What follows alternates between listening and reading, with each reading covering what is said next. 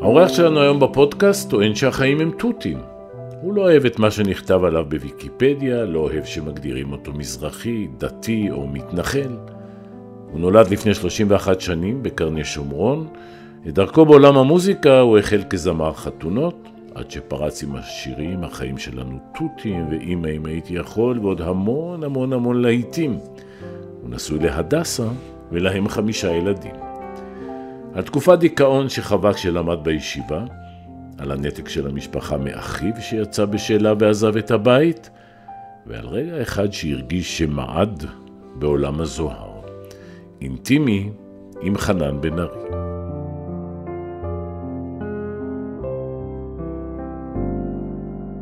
עד כמה יש לך תחושת החמצה שמשהו במסלול של הישיבה לא התניע ובעצם ויתרת על חלום?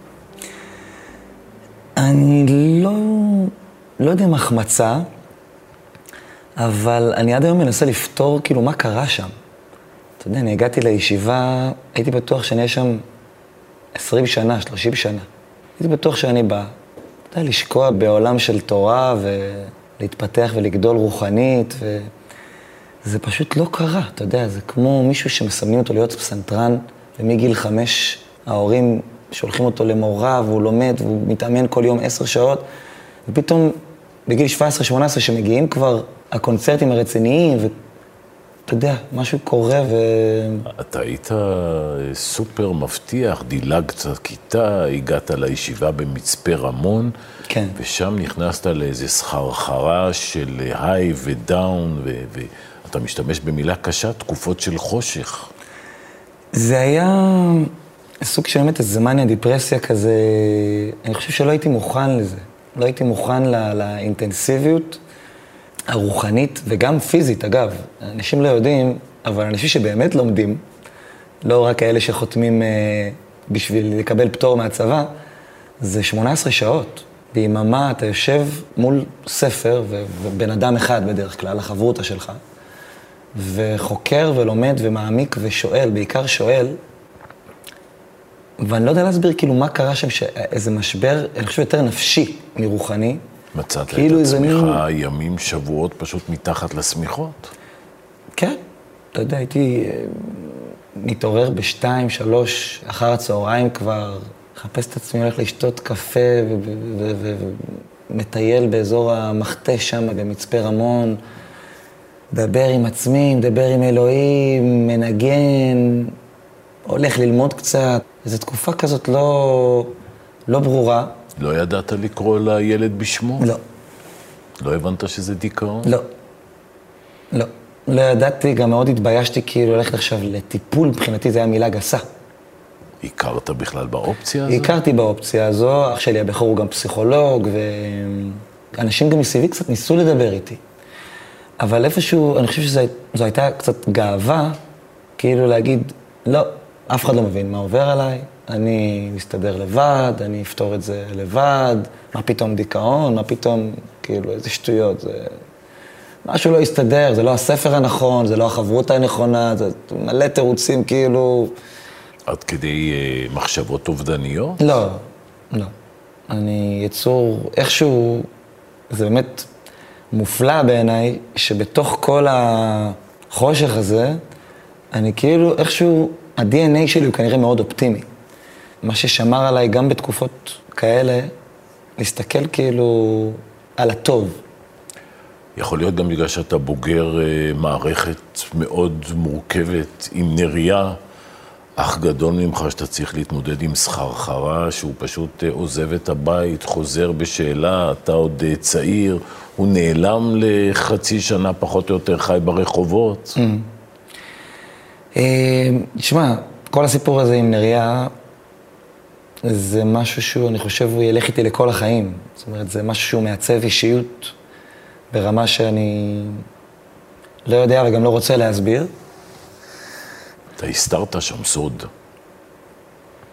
אתה בעצם גם שמרת על קשר איתו בלי ידיעת ההורים. תשמע... מצאת את עצמך, סליחה על הקלישאה, בין הפטיש לסדן.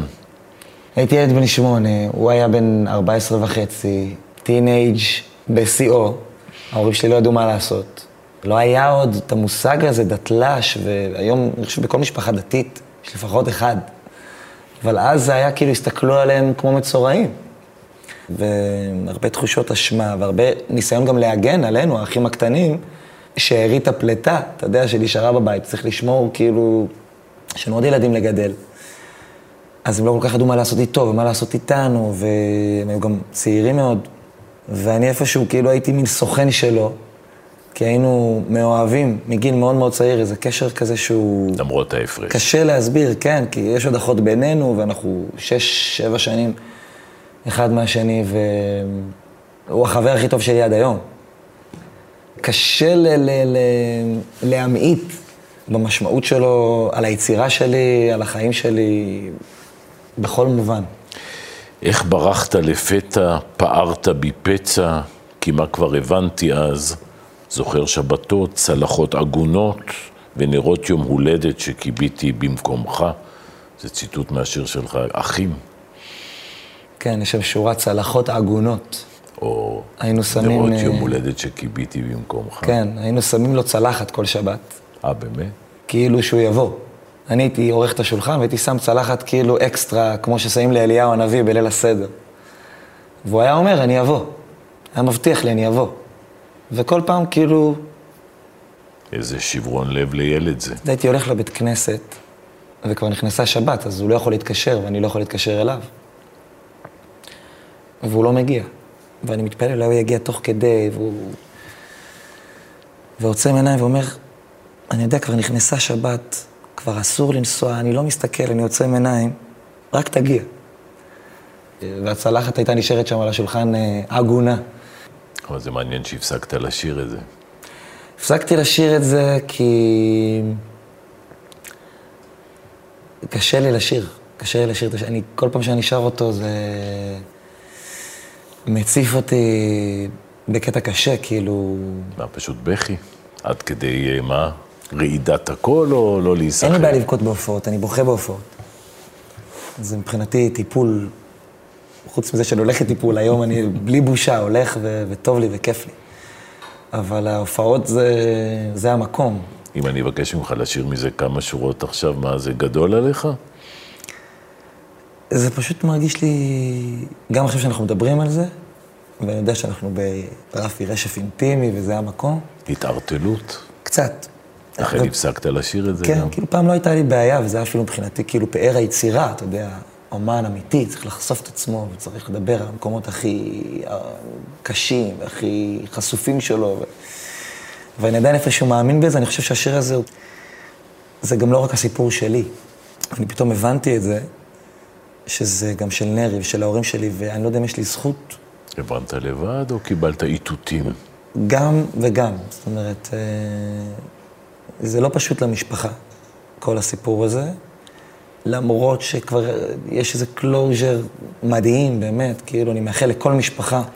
יש לך איזה אה, מסלול חיים טיפה מוזר, נכון? כלומר, קודם הקמת משפחה ואחר כך קריירה, יחסית בגיל אה, שמע, מאוחר.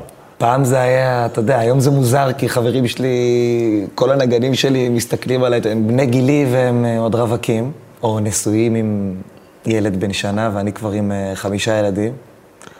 אני מודה על זה, אני חושב ש... שזה נותן לי הרבה כלים והרבה יציבות. בן ו- 22 כבר היית אבא. כבר הייתי אבא. בוא נראה אבל, נדמה לי, את הפריצה שלך. כבר היה לך להיט והכל, ואז משום מקום החלטת שאתה הולך על מה שנקרא Head Start, ובוא נראה אה, קטע קטן מזה. הכל התחיל בילד בן 13 עם קלידים, שחלם שיום אחד המוזיקה שלו תעשה משהו למישהו. הרבה אנשים טובים התאמצו להסביר לי כמה אין לזה באמת סיכוי, ושיש עוד מיליון כמוני. אבל אני פשוט המשכתי לשיר.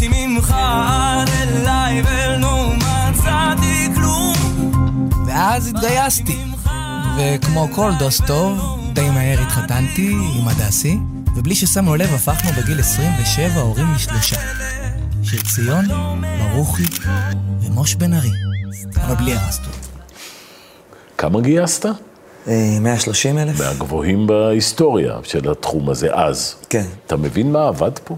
והיה בזה איזה משהו שאנשים באמת התחברו לילד הזה, שרק רצה לשיר, ואיכשהו החיים לקחו אותו לכל מיני מקומות אחרים. אה, אבל יש פה גם הרבה כישרון ושנינות.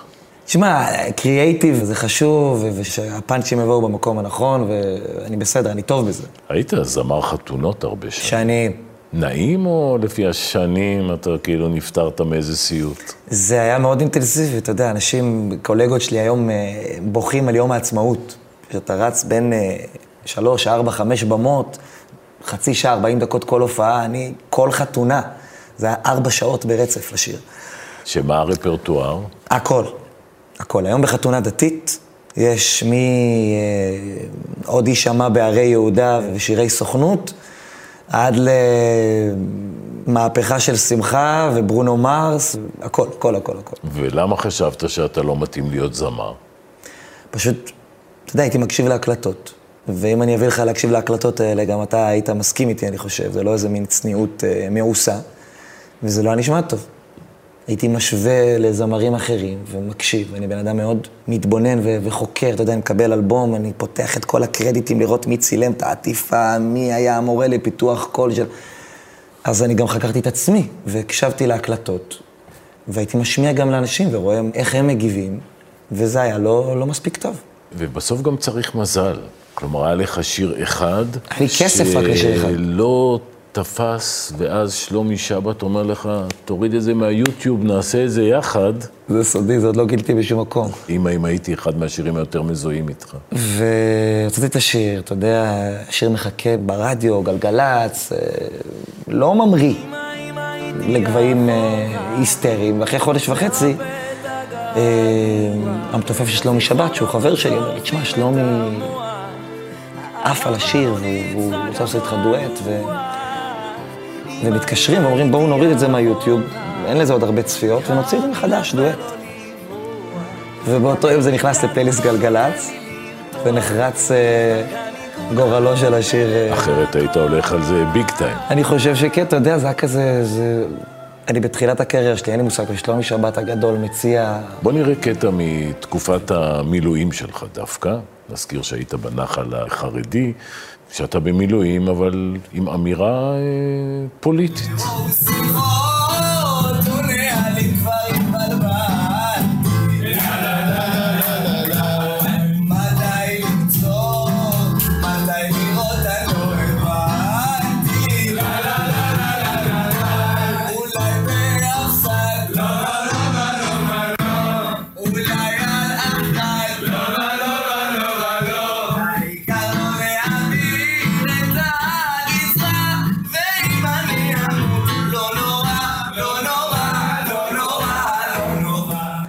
אני נראה נורא שם.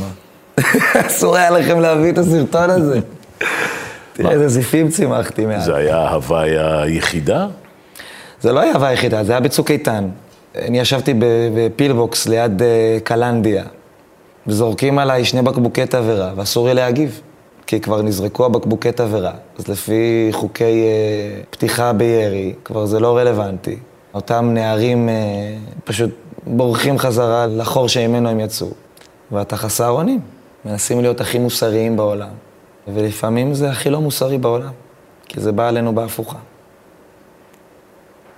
יותר מדי מוסריים? יותר מדי צדקנים? זה איזשהו גבול מאוד עדין. אני שירתתי באזור הבקעה, בחסם בקעות, והייתי עומד שם שמונה שעות ביום כמפקד אה, מחסום. והיו לי חיילים שעשו שטויות. מה ו- זה שטויות? שטויות זה להתנשא. זה לחשוב שאם יש לך עכשיו אה, מדים ואפוד קרמי, אז אתה יכול אה, אפילו מילולית להתנשא על האנשים שהולכים לעמל יומם. אתה זוכר סיטואציה מסוימת? אנשים שקיללו, צעקו, ילדים, ילדים בני 19, שאתה יודע, ביזו את, ה, את המדים שלהם וביזו את עצמם וביזו קודם כל את עצמם, אני חושב, כאנשים. ואיך התמודדת עם זה? קודם כל לקחתי אותם הצידה באופן אישי, ואמרתי להם, אצלי במחסום זה לא קורה הדברים האלה. אמרו לך שמאלני בטח. לא, אתה יודע, זה כי אנשים גם, כשהם חוזרים חזרה לבסיס, או יוצאים רגע הביתה ונרגעים מהסיטואציה, כי זו באמת סיטואציה גם קשה. לחיילים, אסור לשפוט גם את זה, לא אסור, אבל אני חושב שראוי גם להבין את הסיטואציה שהחייל באמת עומד בחום הזה של הבקעה, והרבה אנשים ולחץ ו- והיסטריה, ו- ואתה לא תמיד פועל בשיקול דעת וביישוב הדעת. אז אני חושב שכשאנשים חוזרים רגע לשפיות, אה, יש להם איזה יישוב הדעת, הם מתחרטים על זה בשנייה אחר כך.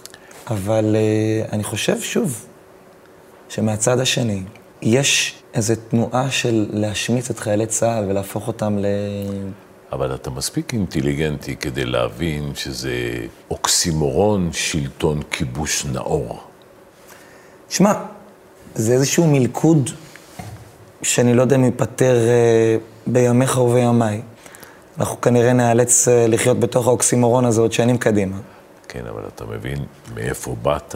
מיכאל בן ארי זה דוד שלך. אם עכשיו הוא רואה אותך בטלוויזיה, שומו שמיים. למה?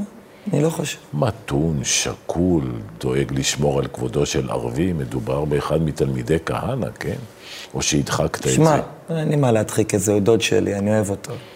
אני חושב שגם אם היית מכיר אותו ויושבת איתו לשיחה אינטימית, רגע, לא בכובע של מיכאל בן ארי, אז היית מופתע לגלות... אה, אבל הכובע תפור חזק לראש, כן, אתה יודע, כל אחד משחק. את הדמות שאליה הוא נקלע בגלגול הזה ו... ובחר להיות בה. אני יכול לייצג רק את עצמי ואת מה שאני מאמין בו. אדם, אה, אתה יודע, בסוף הוא יציר אה, נוף מולדתו, וגם במהלך המאבק בהתנתקות, הגעת לנווה דקלים, הזדהית, נאבקת. כן, אז מה השאלה? טראומה?